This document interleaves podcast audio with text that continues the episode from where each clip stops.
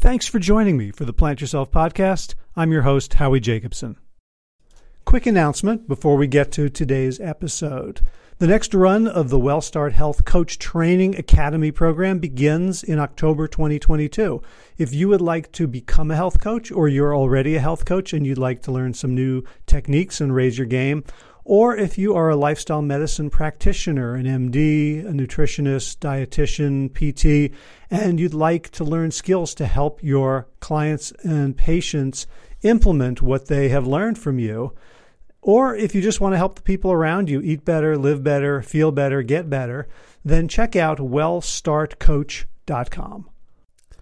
So, if you've got physical pain, you might go to a massage therapist or an orthopedist or a physical therapist. And if you've got emotional pain, you might go to a psychologist or a social worker or a psychiatrist. Today's guest has developed a therapeutic method that actually works for both. It's called TRE, originally trauma releasing exercises, but now expanded to tension, stress, and trauma releasing exercises. And it's based on the understanding that biologically, mammals who have just escaped from a life threatening situation their bodies tremor in a way to kind of get back to a socially engaged nervous system. And human beings are the only animals that seem to have the ability to inhibit this response so that we can just hang out in a traumatized state for years, decades, our entire lives because something's locked in there. And no amount of talk therapy is going to help. And we can have pains in our body that we can try all kinds of stretching for to loosen up the muscles. But as long as the trauma is locked in the muscles, uh, or the stress is even locked in the muscles, doesn't have to be you know full blown trauma. But as long as there is stress locked in our muscles, it's going to impact our posture, impact uh, the blood flow to our organs, and predispose us to chronic disease. So Today's guest figured all this out. You'll hear his story in just a minute. Um, while working with people who are traumatized in war zones all over the world, where he didn't speak the language and he had to work with thousands, hundreds of thousands of people all at once. And so he developed this method which returns to our biology, our very base uh, mammalian biology that has this tremor response. And he can show you how to use this as well. I've been doing this um, two or three times a week since we had our conversation. And it's remarkable this feeling of involuntary tremoring where my body, my limbs are moving and I'm not moving them. They're just happening to me. And it reminds me that whatever I think of myself, I am an organism. And that this organism has rules and it has hidden healing capacities that I get to override with my big um, neocortex brain, but sometimes at my cost. So I hope you really enjoy this conversation with this brilliant, wise, kind, innovative healer, Dr. David Berceli. Without further ado, David Berceli, welcome to the Plant Yourself podcast. And thank you very much, Howie. Nice to be here and good to see you again. Yeah, I've, I've been looking forward to this for, I think it's been over two years. oh, great. It finally came. Yeah. So it's funny because we were talking about doing a recording, um, and then I was off to South Africa, and then like all hell broke loose around the world, and then you you you got out, I didn't, and I know I just got out on the last flight. Actually, I got out back to the states, and it was packed with people. So I got uh-huh. out just before the shutdown of uh, South Africa. Yeah, I ended up getting out on a State Department flight. Oh, really? That uh, because every, every, everything else was uh, was was booked. Although yeah. we were trying to get out on KLM and Turkish Airlines, and finally the U.S. government just uh, chartered something. So we we were the only people in the entire airport. It was very eerie. Oh, really? Oh, that's interesting. Yeah, that was a, quite an interesting time. Actually, I'm glad I was there to experience that because it gave you the sense that something's going on globally. Mm. Were you were you doing uh, work there or just on vacation? Yeah, I was doing. I was supposed to be there for four weeks. I think it was. I ended up being there just for two because when I go to South Africa, I go to many different places in South Africa, so I can do as many workshops as possible. Gotcha. So, I mean, for you, the way you know, knowing about your your biography and your backstory, um, you know, a COVID lockdown is not anywhere near the kinds of things you're typically, you know, asked to help with. No, COVID was kind of easy for me. I just didn't want to get stuck in South Africa. That was my only thing, although I love South Africa. But usually it's war, mortar shells, you know, somebody shooting weapons, bombs, all that stuff. Yeah, all right. Remind me not to go on vacation with you. I've invited a few people and they have declined. You're like the main character in like Murder She Wrote or something, like wherever the sweet little lady shows up. Yes, it's almost always the case. Either I arrive there just before there's an explosion or right after there's an explosion of some sort. So, yeah, yeah that's my life. So, so that's, that's probably a decent segue into the actual into the work you do um, which is helping people release trauma that's been stuck in their bodies. Yeah, very much so. Actually, and I learned it in war, actually, when I was living in uh, places like South Sudan, Lebanon, mm-hmm. Israel, a few places. Yeah. Yeah. So let's start. Let's start at the beginning because I, I, just re-listened to an interview that you did with um, uh, the um, Ruth, um, blanking on her last name from the the mental health. Um, uh, I NICABM.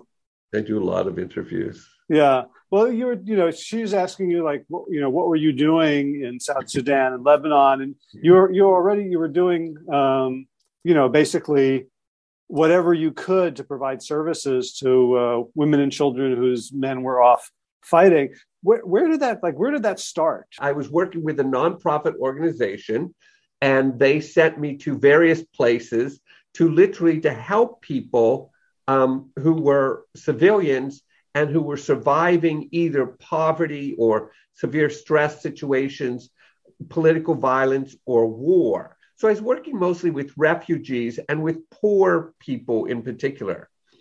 And mm-hmm. so there were many times when I was in situations of bombings and shootings and all that stuff. And um, I recognized that when we're talking about trauma now, we're not just talking about like we do in what we call the Western world, where one person is traumatized and you go to therapy for two years and you work it out with your therapist. When you've got political violence, natural disasters, poverty, you're talking about hundreds of thousands and millions of people. So the paradigm of trauma recovery was basically shattered in my mind. Everything I had studied in my doctoral program was broken. It didn't work in these situations.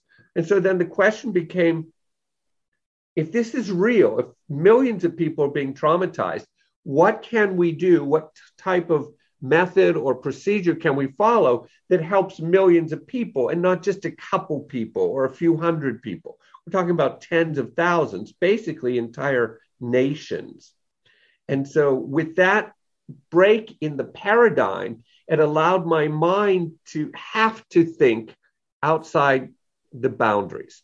And so, what happened was, I was in a bomb shelter, and in this bomb shelter, um, during the time of the bombing, we were crowded in there. I was holding two kids, young boys, on my lap, two years old, and I had my hands on their backs to try to comfort them. And I could feel in my hands that they were actually shivering, tremoring like they were cold, but it was hot as could be. So it wasn't cold. They were shivering out of terror. And so I was fascinated by that because I knew at two years old, their body was following some sort of endogenous natural process. Mm. So when I looked around the bomb shelter, I noticed that all of these young children were all shivering like this. By the time they got to be about 9, 10, or 11, getting close to teenage years, you could see they were shaking, but they were trying to inhibit it. And then when I looked at the adults, absolutely none of them were shaking at all.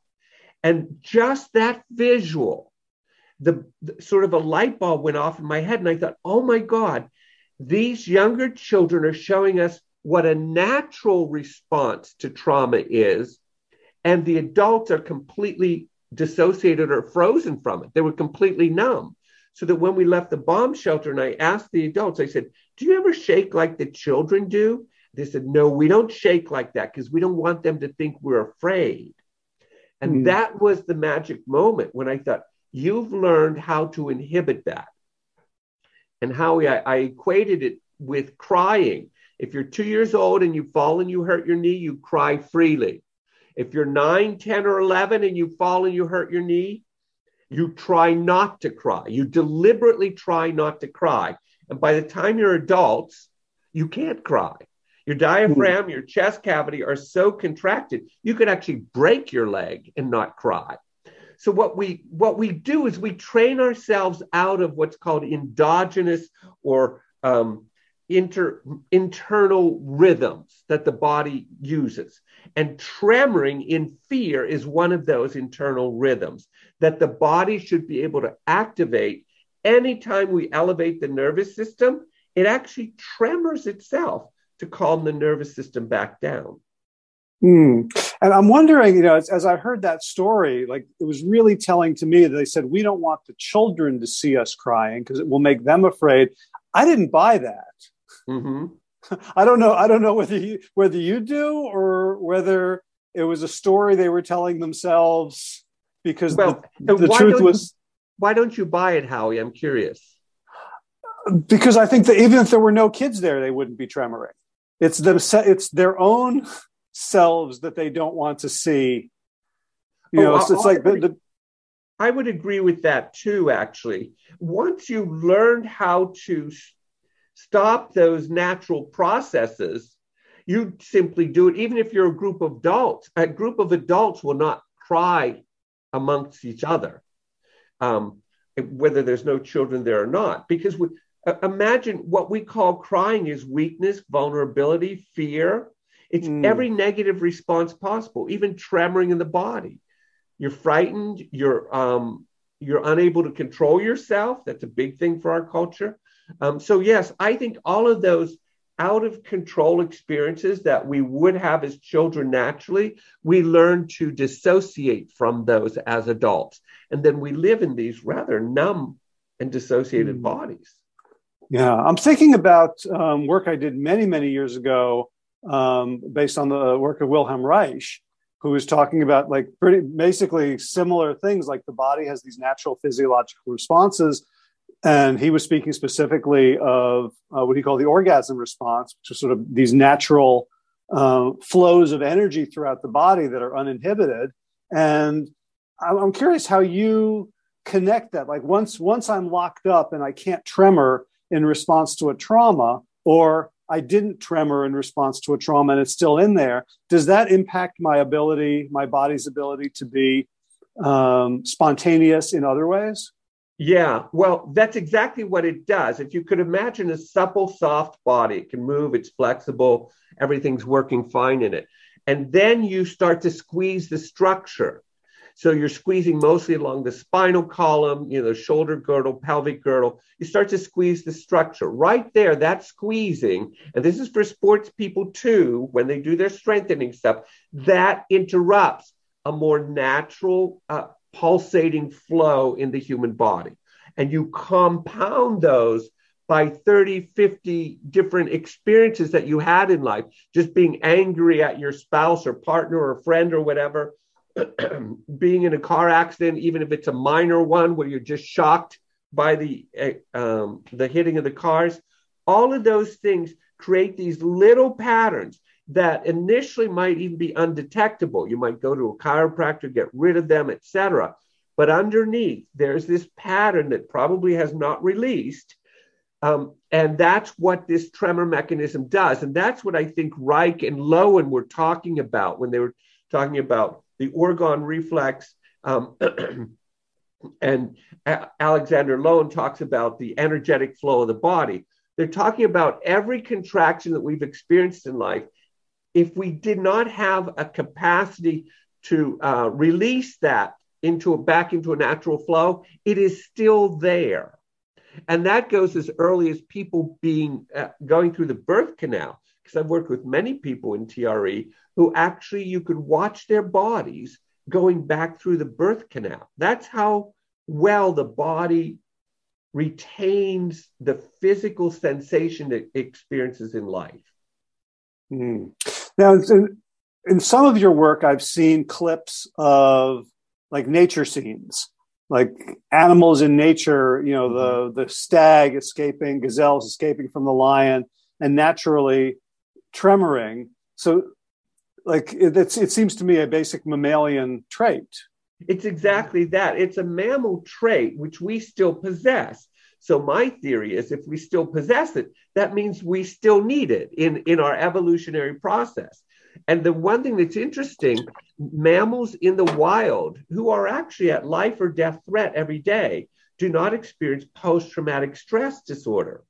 So that that implies that what happens when they do have a stressful event and they escape from it, they run away, and their body just tremors, and it tremors out that contraction and the high adrenal um, chemical reaction that happens during stress.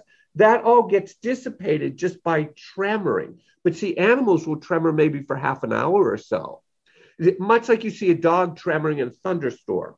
That's actually hmm. very healthy for it. It's reducing its stressor. Huh.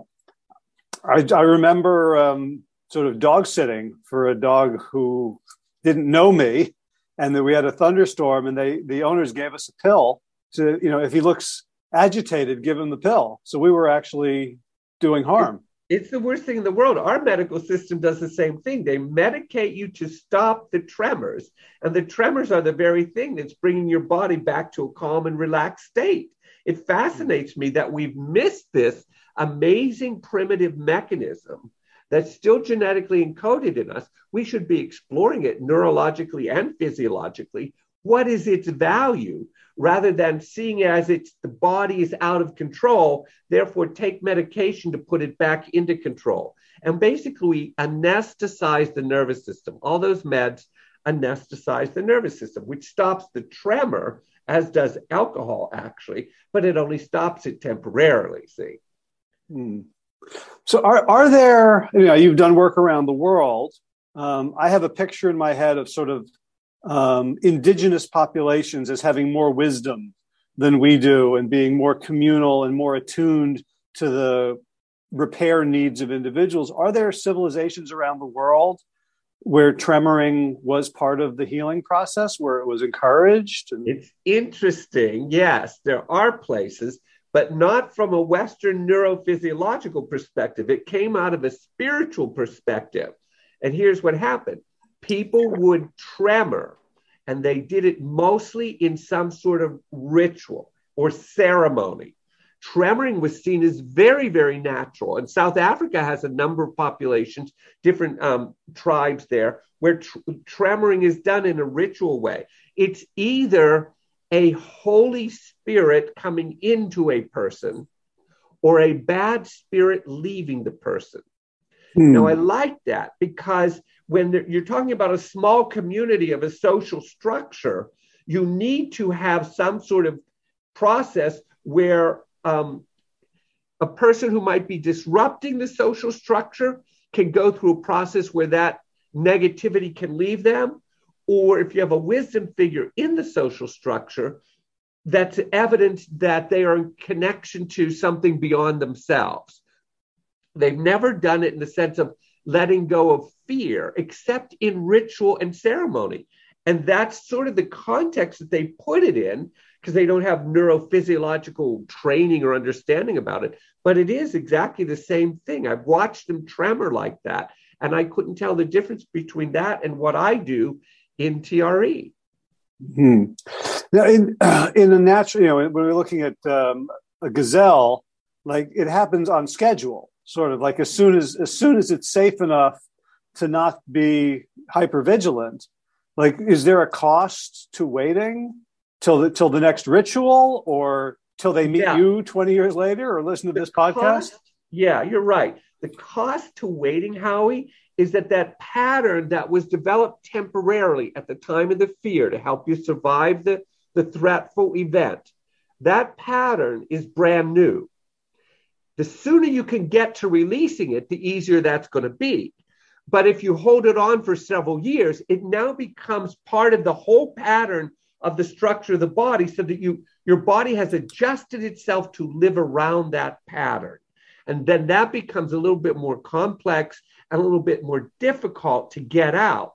not impossible. It just may take many more times to do it.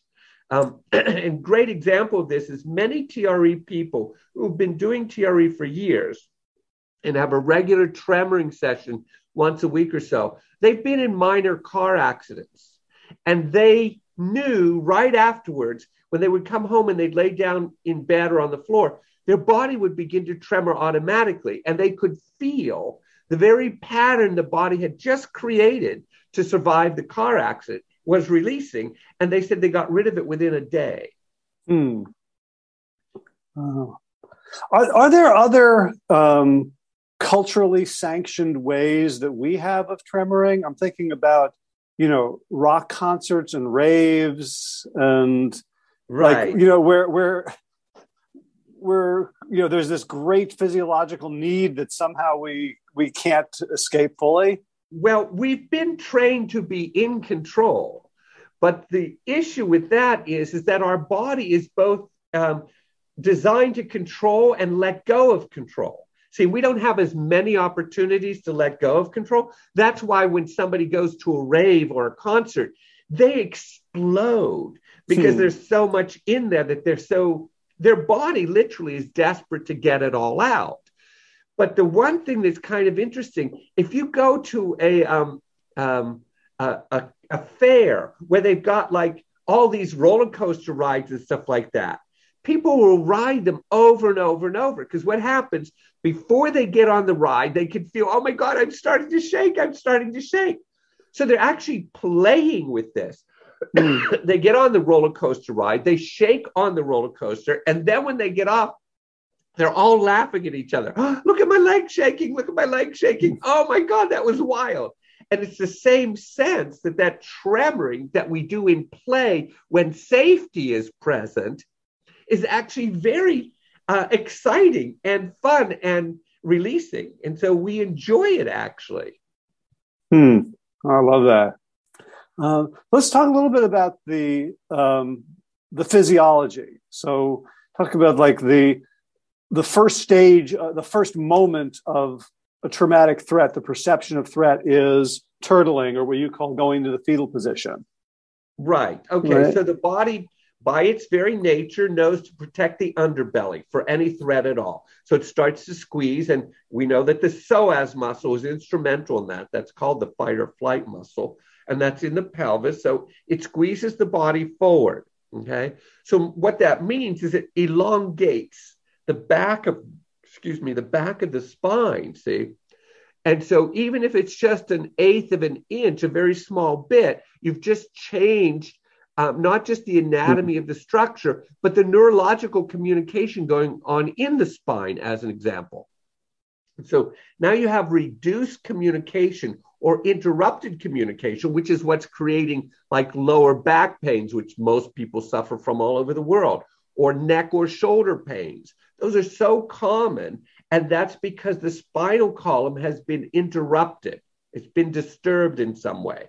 And then that doesn't come out. So now the shoulders adjust themselves to pull forward, and the spine adjusts itself to lean a little bit forward, and the whole anatomy of the structure gets distorted. Hmm. I'm thinking about uh, the opposite posture is which is also rigid is sort of a military military posture. Is that a kind of a, a try to hyper response to? Yeah. So I work with a lot of military, and you're right. And I was in the military myself. You're supposed to stand up straight, push the chest out, and pull the shoulders back. Well, that's not a normal position.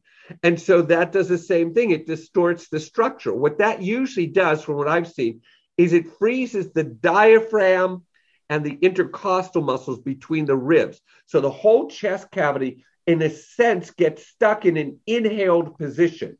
Since all the ribs are connected to the spine, now you've got the spinal column interrupted one more time. And now you've got this hyperextended position of the structure, which once again simply distorts it from its natural breathing and pulsation. We're, we should see ourselves more like amoebas than anything else. We should see ourselves as pulsating. And we don't. We see rigidity or expansion as the, the best state for the body to be in, but it also needs to collapse and let go. So the healthiest state of the human body is when it can pulsate, when it can go into the soldier stance, it can go into the fetal response, and then it can go back to normal. That would be the healthiest rhythm for the structure. Mm. Okay. So, so the, the the fetalization, depending on the threat, you know, only lasts a, a, a very short time, right? Because we will most, you know, it's fetalization is not part of fight or flight. It may be part of fold or even freeze. Right. Um, but so then we so we have that initial fetalization response, which I, I assume sort of pumps the blood into the extremities and then prepares us for for active evasion or, if necessary, fight, um, then what happens after after the danger is over? Yeah. Well, after the danger is over, the body should be able to go back to its normal state. But it's sort of like this. If you think of you've squeezed the psoas muscles very tight, you've increased the adrenaline in the body. That's why if you even if you've just been angry with somebody, you had a big fight, hours later, you could still find yourself tight in your belly or in your psoas. And you just say, ah, oh, I just feel I'm not calm inside. No, this is hours after the, the fight was over. You're not calm inside because everything is still tight and tense. You think you've released it, but it hasn't let go. And we think we release it just because we get up and we start walking away. But deeper inside that tissue, the release has not yet occurred. That's why it's still there. And unfortunately, Howard, we live or we sit in chairs mostly for our jobs eight hours a day, which is keeping the body in a fetal response. Now, the mm. torso isn't being pulled forward, but the psoas muscle is contracted right now in both of us as though we're in a fetal response. Hmm. Wow, I never thought about that. That uh, so ch- ch- chairs essentially infantilize us to some degree. Exactly right, and this is why lower back pain, lumbar pain, is the most common pain of all uh, um, skeletal um, pains uh, in this country, at least in this country, and it's the biggest. It's it's the highest complaint among military personnel is lumbar pain. Hmm so if if I then don't go through the the tremoring process, which I guess is you know releases, and you've you've looked at like what are the muscles involved, right? They're they're the same muscles that fetalize that initiate the tremor, right? Yes, but not just those muscles. That's just part of it. Every muscle group and fascia pattern that's connected to that also over time becomes affected. That's why when you tremor, the tremoring, you could do the exercises, but then the tremors go down the legs right into your feet and into your toes, as an example. And somebody's mm. tremoring in their feet and they've never did, did it, no exercise or anything like that. The tremor mechanism is following the pattern of the fascia and the muscle all the ways to its conclusion of release. Gotcha. So, what's the connection between the uh, the stuck trauma when we don't tremor and our psychological and emotional states because it's you could think of it okay so i've i've solved this like i've had this argument with someone and i let go of it because i'm you know but i can't let go of it right, right? is is it like you know like, like so much of, of like you know behavioral cognitive therapies are about changing your thoughts is it like our thoughts are anchored to these physiological states that we haven't addressed yeah, what we're still missing is that we are a neurophysiological organism. And so the structure can cause a change in the neural patterns, and the neural patterns can cause a change in the structure. So when you say, I let go of it, but it's still haunting you, that means you haven't let go of it. Someplace there's a pattern directly associated with that in the body. There's a pattern in the body that's associated with the thought that you're not able to let go of years later. If you really were able to let go of it, it wouldn't be in existence in the sense of still being alive in your structure or in the neural pathways. It would be a memory that you could still have, but wouldn't evoke an emotional state or a physiological change in you. You just say, yeah, that was when this happened. Uh huh.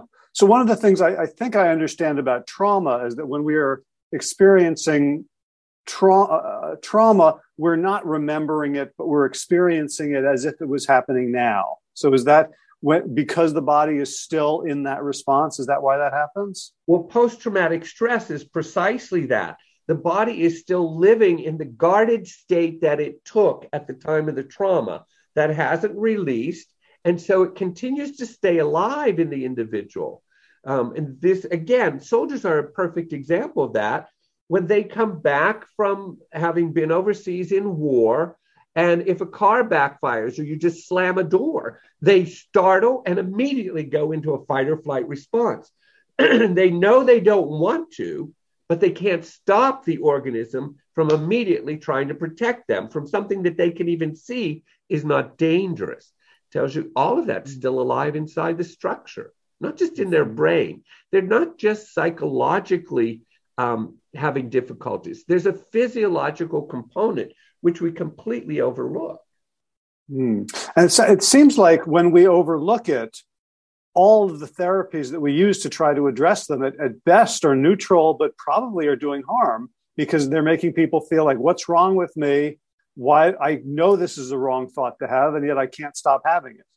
Well, okay, so I have a lot of military people, and this is a common example of it. They come back, they do counseling or therapy because they can feel something's wrong inside of themselves oftentimes that just is a retriggering of the event because they're telling the story and that sort of stuff. And so, what soldiers do as a way to try, because they can feel there's something wrong inside their bodies, they end up going to gyms excessively, uh, lifting weights and doing all sorts of gymnastics and stuff to sort of try to figure out how to work their body. And what we're not realizing is that it is an absolutely impossibility for the human organism to heal simply neurologically or simply physiologically. We are designed that they are both connected and communicating to each other. So the field of psychology, um, who was it? Um, Bessel van der Kolk made a statement probably about seven or eight years ago. He's a big trauma therapist. He said, You will never heal trauma without accessing the body as well. And because he was a he's a psychotherapist. He, actually, I think he's a he's a neurologist, I believe. Anyways, he came to the conclusion, which really upset the, the field of counseling. He came to the conclusion that you have to do body work or you're not going to heal the trauma. Now, mm-hmm. he uses yoga as his form of body work, but he did make that connection. And that's our problem. Still today, we treat the field of psychology separate from the field of physiology. Um, and so then we train people separately in these fields, whereas true healing is when we combine both of those and the organism can now communicate within itself its own neurophysiological patterns. Mm. Now, one of the things that I love about your work is that it is by by force so so easily accessible because you had to teach thousands of people with whom you did not share a language. Because i've seen you know th- there's a whole movement around so, you know like somatic experiencing peter levine. I've watched peter levine's videos of him working with people and you know, i'm i'm just in awe of his discernment and his mastery. And part of the part of what i'm thinking is boy i, I don't know i could never do that and you have something that pretty much anyone could do. Well, that was again another one of my challenge because I love Peter Levine's work as well. It's very precise and very exact, and um, you can be trained to do it, etc. But once again, it's more one-on-one situations. Like I said, my paradigm of that was broken when I was living in war. This came from a Sudanese woman um, in southern Sudan when I was there.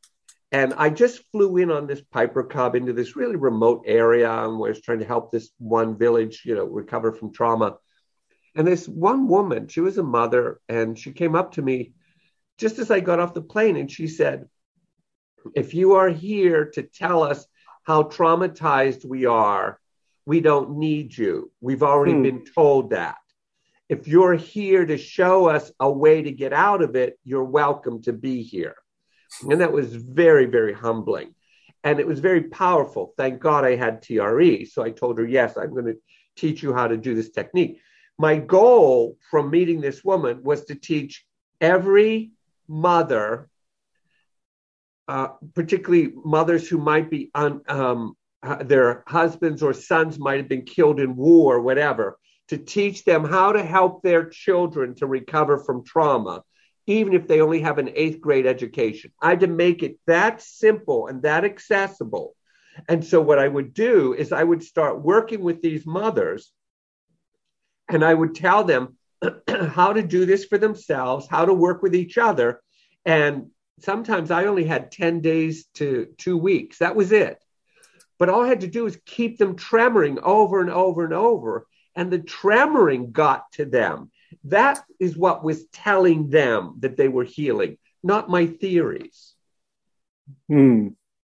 So when you first developed this, what did it look like?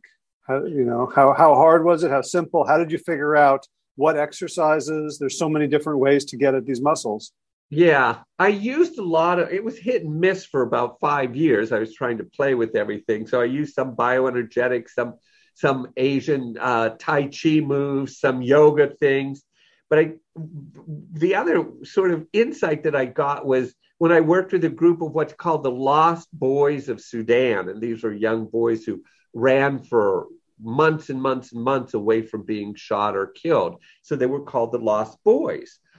And when I was working with them, it's so interesting. You know, one of the exercises is to turn onto the outside and inside of your foot, meaning turn your feet back and forth like this. Okay. Uh-huh. And in that exercise, I showed it to them. And here's what they did they turned both their feet to the outside or both their feet to the inside. Even though they watched what I was doing, they couldn't imitate it. And I realized, oh my God, these boys have trauma all the way down into their feet so that there is not a neurological connection to see what I'm doing and to be able to imitate that. They couldn't do it. And that's when I realized that trauma starts from the feet and goes all the ways up to the psoas muscle. That's the primary region where the trauma anatomically is located in the structure because we're talking about it, a fight or flight response. Okay. And so then I began to do exercises for every muscle group from the feet up to the waist. And that's how I put it together. At the, initially, it was a little complicated, a little hard. And then I started making it easier and easier because I know a lot of traumatized people have physical limitations. So now it's gotten almost to the point, Howard, where they just have to do the last exercise, laying on the floor and picking up their pelvis and they can access it. I'm still trying to look to mm-hmm. shorten it, but still keep it effective. Mm-hmm. So, so literally, if I'm lying down on the ground on my back, my feet are on the ground, so my knees are up in the air, and I just lift my pelvis and wait. No, what you do is you lay down on the ground and you go into what's called the butterfly or the frog position in yoga. And that's where your knees are bent, but they fall over. So the bottoms of your feet are together. So you have okay. this little uh, V shape going on in the legs. So you hold that position and pick your pelvis up so that your knees are open and the bottoms of your feet are where you're using the pressure to help lift the pelvis up off the floor. So you do that to the degree that you can because people have physical limitations, etc but you can go all the way, you can pick it up all the way to your shoulder. So you've got a huge arch in the torso. So your back is arched, your knees are open. Look how available you're making yourself. That's completely the opposite of the fetal response. The hmm. knees mm. are open, the pelvis is pushed into the air, the chest is arched out forward. That's exactly the opposite. And that's what seems to activate the tremor mechanism easiest. Hmm. So I'm, I'm imagining there's there's not only the muscles being tired out, but there's also willing willingly putting yourself in this position of great vulnerability. Right, and that's when you have to be careful because what if you're working with someone who's had sexual abuse, as an example, that could be too vulnerable to them. Then you'd have to adjust the exercises and things like that.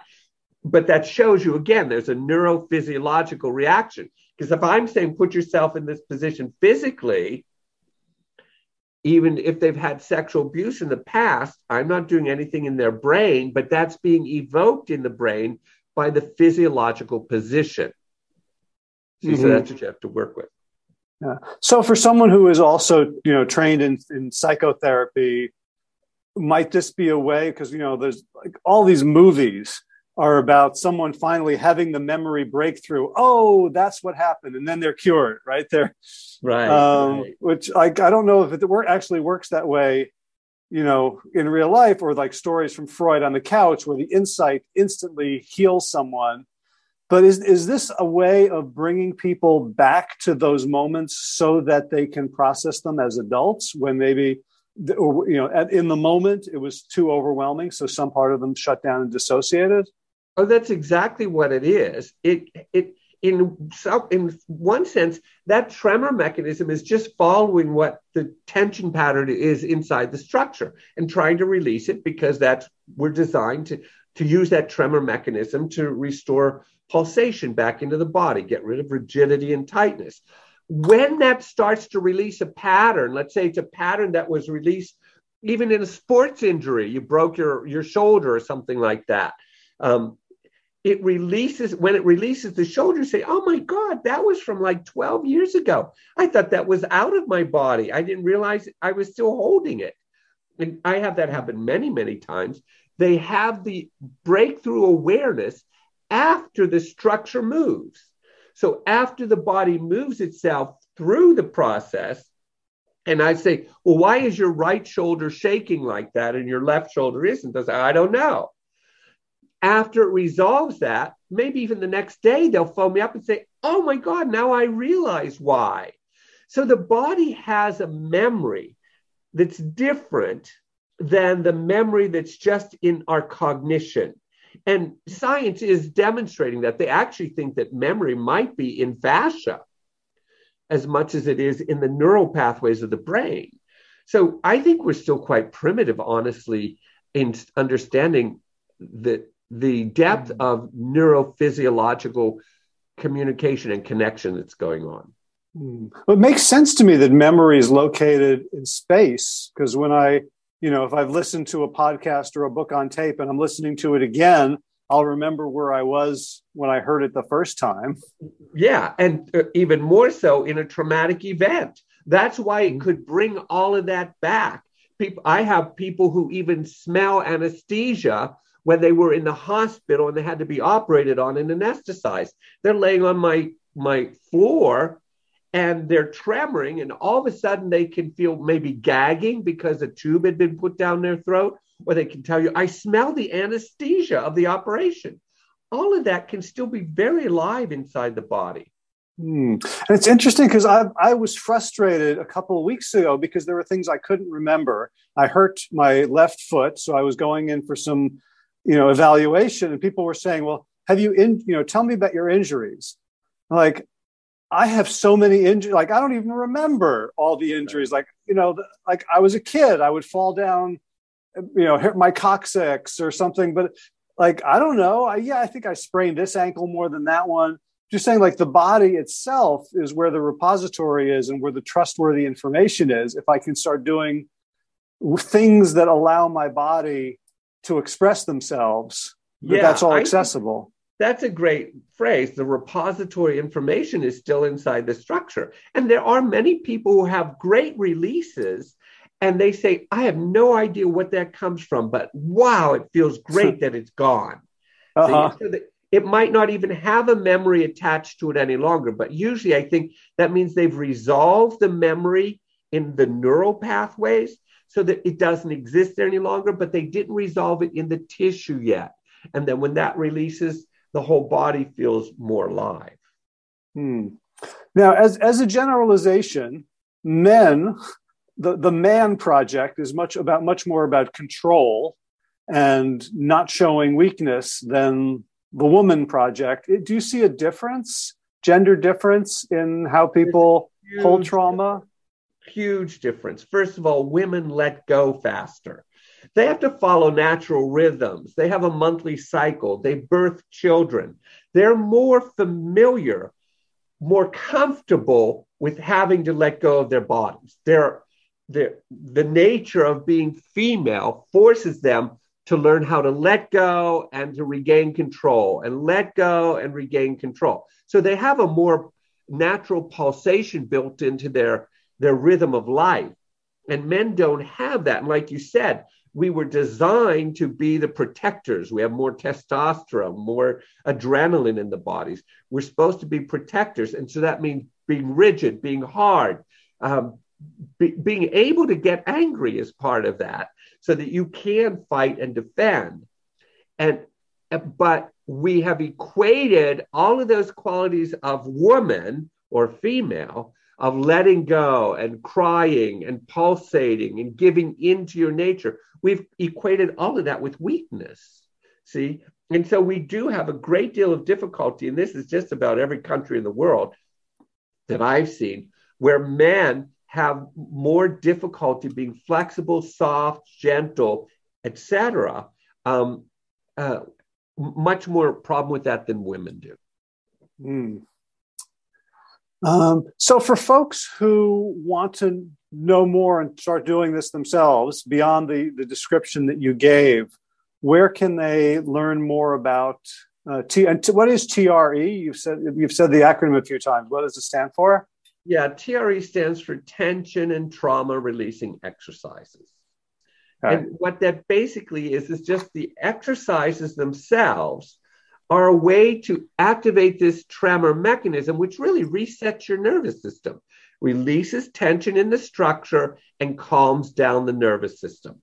And um, so you there are two places you can go. You can go to traumaprevention.com, which is the official website.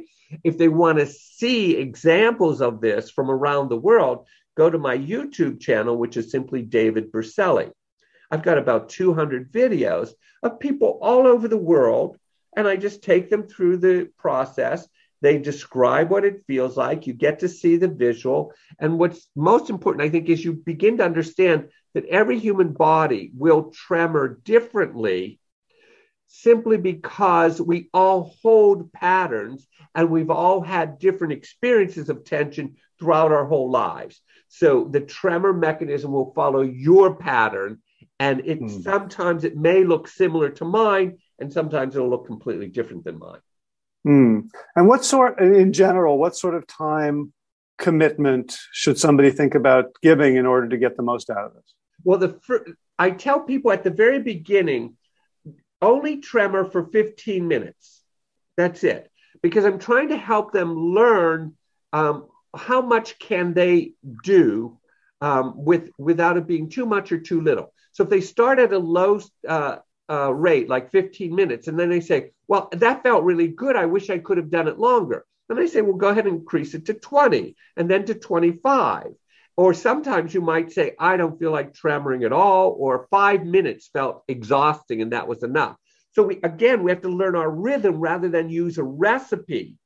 See, and that's what people are so mm-hmm. used to. How many times do I do this push-up or this sit-up? Or how many times do I do this or that? I'm saying try to learn how to follow the natural rhythm in your body. It'll give you the time frame mm-hmm. itself. See.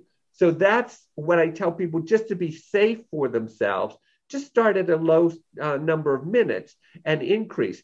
You, if you get good at this, um, usually what you do, this is what I do, this is my natural.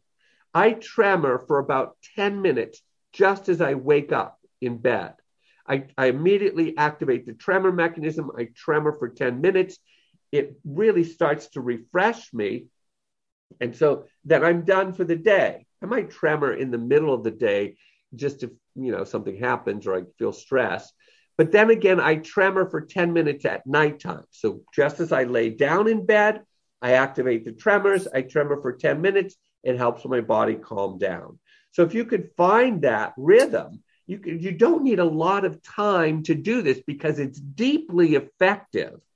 And it's really resetting both the nervous system, calming it down, and the muscle tissue, relaxing it and that's all you need to go to sleep or to feel refreshed. Mm. And and it's um, it, you know it's interesting that what you're what you're telling people is like don't don't look to for a formula because that's just more control, right? When your body's leading and you're following, then it knows and you and I don't. Yeah, when we look for a formula, that's the clear indicator that it's the ego trying to take control of the situation. And this whole process is exactly the opposite. Put the ego on vacation somewhere and just let your body do it because it will tell you, it will give you sensations, whether it wants to tremor longer or shorter. And all you have to do is feel the sensation. But if you're using ego, you'll miss the body's sort of communication to you.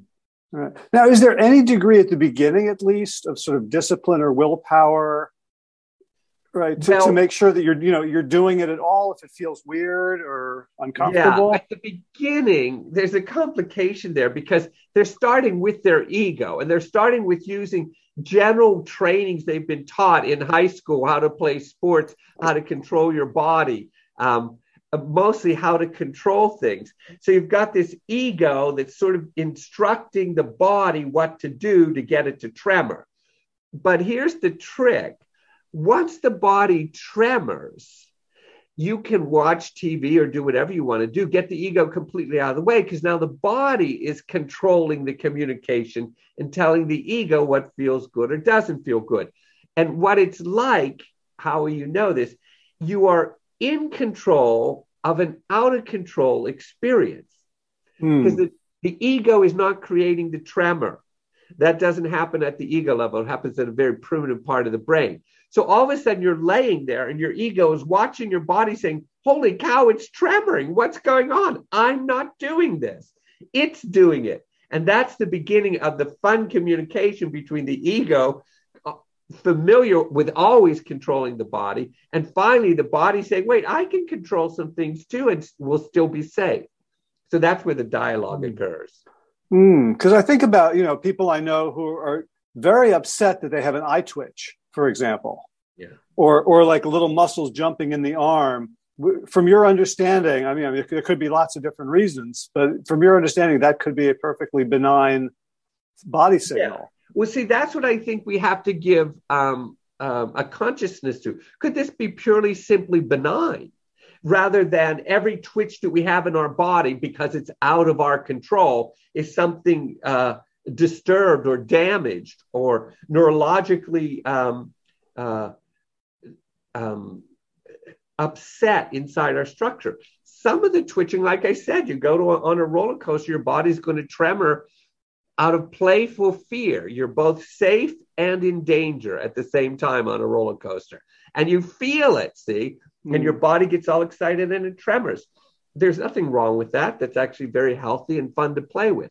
So we have to teach people how here's our biggest thing we have to destigmatize and change the current narrative or paradigm of tremoring. We have to help people see this is not just positive, but it could actually potentially be quite growthful for us.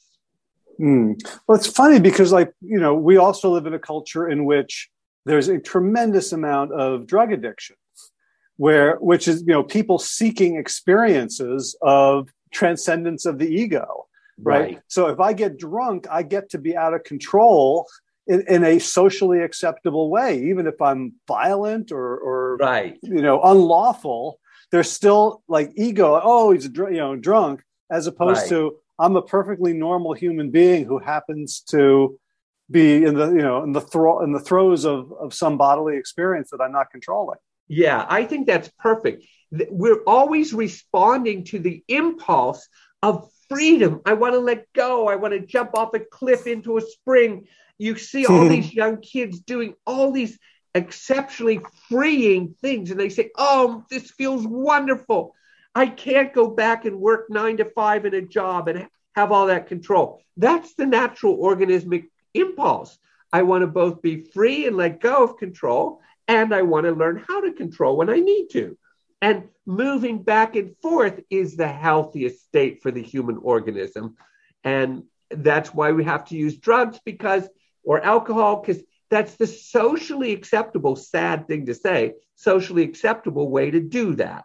But the impulse is, I think, authentic. I want to let go of control. Mm. So, for folks who are, are clinicians, who are um, psychotherapists or medical doctors, or trying to help people, you know, change habits and behaviors, do you have resources and trainings for them? Yeah, we have trainings all over the world because of COVID. Many of them now are online. You can do them over Zoom. Um, and you can see that from the official website, traumaprevention.com.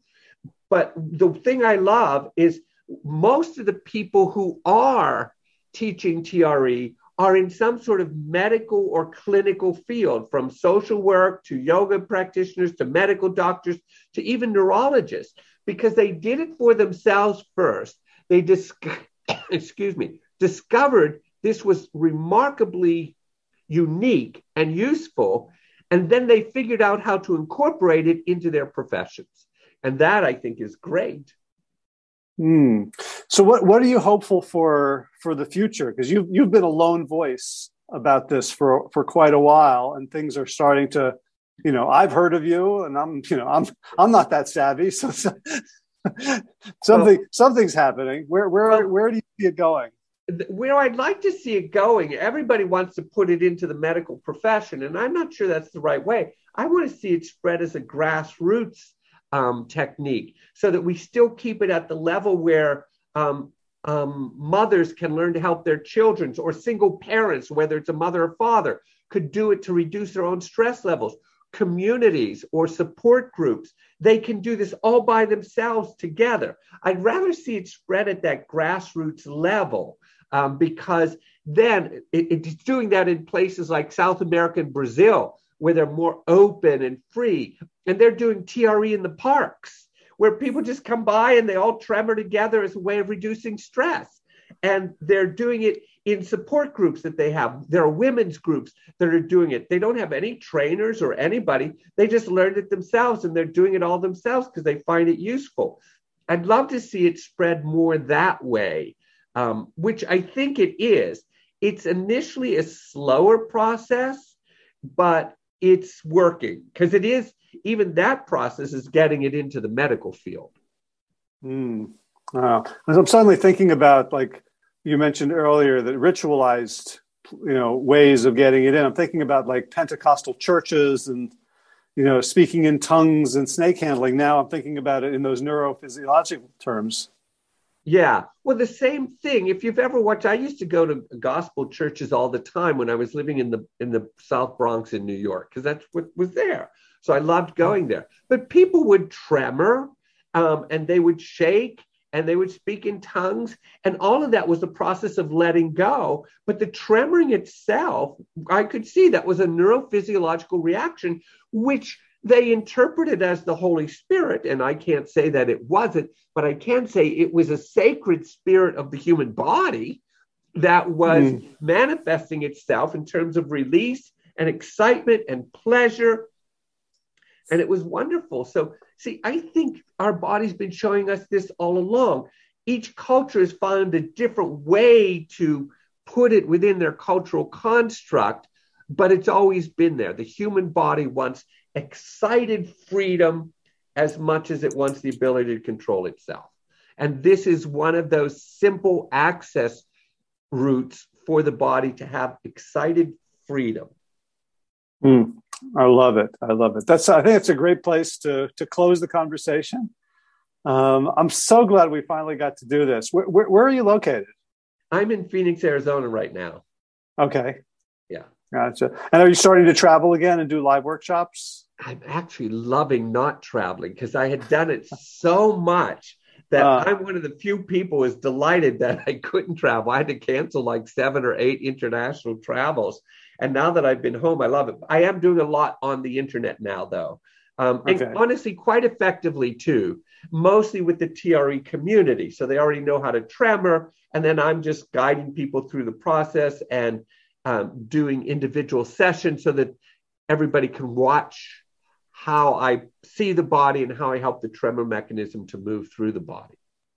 Gotcha. So we're going to send people to traumaprevention.com is there a link there to your YouTube channel so we can just make um, it simple? No, I, I, don't think there is actually. So they'd have to go to YouTube and type in David Berceli. Okay, and spell spell your last name for us. B E R C E L I. Okay, one L. One L, yes. Okay, great. And I'll, I'll, I'll include both of those in the show notes. Great. And uh, so thank you. I'm I'm I'm excited to to get back to this. I was doing yeah, it a bit. Please do, Howie. I'm excited too. I want you to get back to this and start doing it. You're still going to get a lot of fun stuff out of it for yourself. I'm I'm excited. I'm gonna I, as soon as we hang up, I'm gonna. I've got 15 minutes to my next call, so great. We'll, we'll see great. what my body where my body wants to go. There you go, Howie. It's good seeing you again. You too, David. Thank you so much. You're very welcome. Take care. Okay. Bye bye. Bye bye. Okay, you can listen to the show notes and get links to Dr. Berceli's YouTube channel, his website, and his books at plantyourself.com slash 524. Uh, what else is going on? Movement news. Um, did a scrimmage yesterday and a, uh, a long scrimmage on Saturday in preparation for nationals this coming weekend in Colorado. Um, I have been on the Airdyne. So the rule is whatever if I ever watch something on Netflix or HBO or Hulu, uh, if I ever watch it while on the Airdyne, then which is the uh, the stationary bicycle the, with the hand levers that I'm using, then I can't watch it ever again except when I'm on the bicycle. So that's how now how I'm getting through the last season, fourth season of Stranger Things. And in garden news, man, the, the, butternut squash, and also Mia planted these uh, Thai long beans, and we put them up on trellises. Uh, in fact, I'll, I'll toss a picture onto into the show notes today to um, to show you guys what that looks like. So uh, just have them wrapped around my neck. They are, you know, two to three feet long, and some of them are cooking up right now in a gentle stew with uh, sautéed mushrooms and onions. It's not a mushroom, sautéed onions and garlic, onions, uh, garlic from the garden. and uh, the beans, a little um, Tony Chachere's uh, Louisiana sauce, uh, rather, gosh, I'm losing my language, the, the uh, spice mix, and some, a can of tomato sauce. And that's all simmering.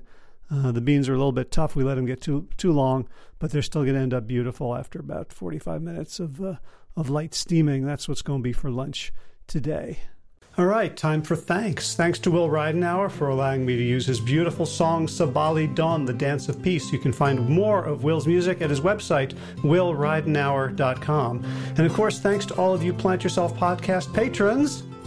Kim Harrison, Lynn McClellan, Brittany Porter, Dominic Maurer, Barbara Whitney, Tammy Black, Amy Good, Amanda Hatherley, Mary Jane Wheeler, Ellen Kennelly, Melissa Cobb, Rachel Behrens, Tina Scharf, Tina Ahern, Jen Filkinovsky, David Bizek, The Mysterious Michelle X, Elsbeth Feldman, Leah Stoller, Alan Christensen, Colleen Peck, Michelle Landry, Josina, Sarah Durkis, Kelly Cameron, Janet Selby, Claire Adams, Tom Franzek, Jeanette Bennett, Gila Sert, David Donahue, Blair Cyber, Dorona Vizov, Gio and Carolyn Argentati, Jody Friesner, Misha Rosen, Michael Warbeck, Aviva Lael, Alicia Lemus, Val Linneman, Nick Harper, Bandana Charlie, Molly Levine, The Inscrutable Harry R., Susan Laverty, The Panda Vegan, Craig Kovic, Adam Scharf, Karen Burry, Heather Morgan, Nigel Davies, Marion Blum, Teresa Koppel, Julian Watkins, Breed O'Connell, Sharon Hirschman, Linda Ayat, Holm Hedegaard, Isa Tuzinwa, Connie Hainline, Aaron Greer, Alicia Davis, Heather O'Connor, Carolyn Jensen, Sherry Olakoski of Plant Powered for Health, Karen Smith, Scott Marani, Karen and Joe Crabtree, Kirby Burton, Teresa Carell, Kevin McCauley, Elizabeth Rothschild, Ann Jesse, Cheryl Dwyer, Jenny Hazelton, Peter W. Evans,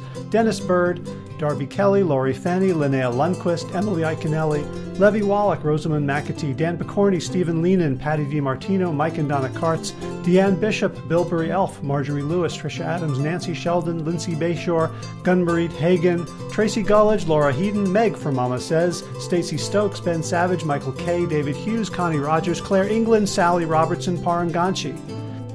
Amy Daly, Brian Tourville, Mark Jeffrey Johnson, Josie Dempsey, Karen Schmidt, Pamela Hayden, Emily Perryman, Allison Corbett, Richard Stone, Lauren Vaught of Edible Musings, Aaron Hasty, Sean Owen, Sagar Naik, Erica Piedra, Danielle Roberts, Michael Lushton, Sarah Johnson, Catherine Floyd for your generous support of the podcast. That's it for now. As always, be well, my friends.